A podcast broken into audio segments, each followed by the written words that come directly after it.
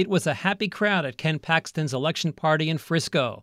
Paxton backer Rob Holmes said his candidate appealed to Christian and fiscal conservatives at the grassroots level, the same way Paxton's supporter, Senator Ted Cruz, did. Uh, the grassroots movement really was what uh, was what elected uh, Ted Cruz. So uh, it kind of reflects that grassroots movement as well. All the grassroots people who came and upset the senatorial election are going to be the same people who are going to kind of rise up and uh, go with the same grassroots type of candidate.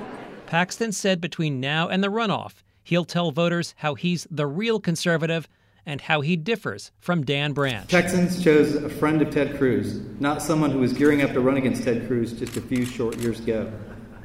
Texans made it, made it clear that they want a conservative rooted in deeply held convictions, not someone who claims to be a conservative when it's convenient.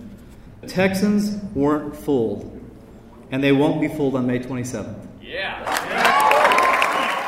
At branch headquarters, with most of the votes already counted, the disappointed looking Dallas representative declined an interview. But campaign manager Enrique Marquez said Branch and his team are happy to be in the runoff and Branch is looking forward to round two. Branch has been characterized by many Tea Party voters as not being conservative enough. But Marquez said his candidate will offer a clear contrast between Paxton's record and Branch's record of conservative results. Bill Zeeble, KERA News.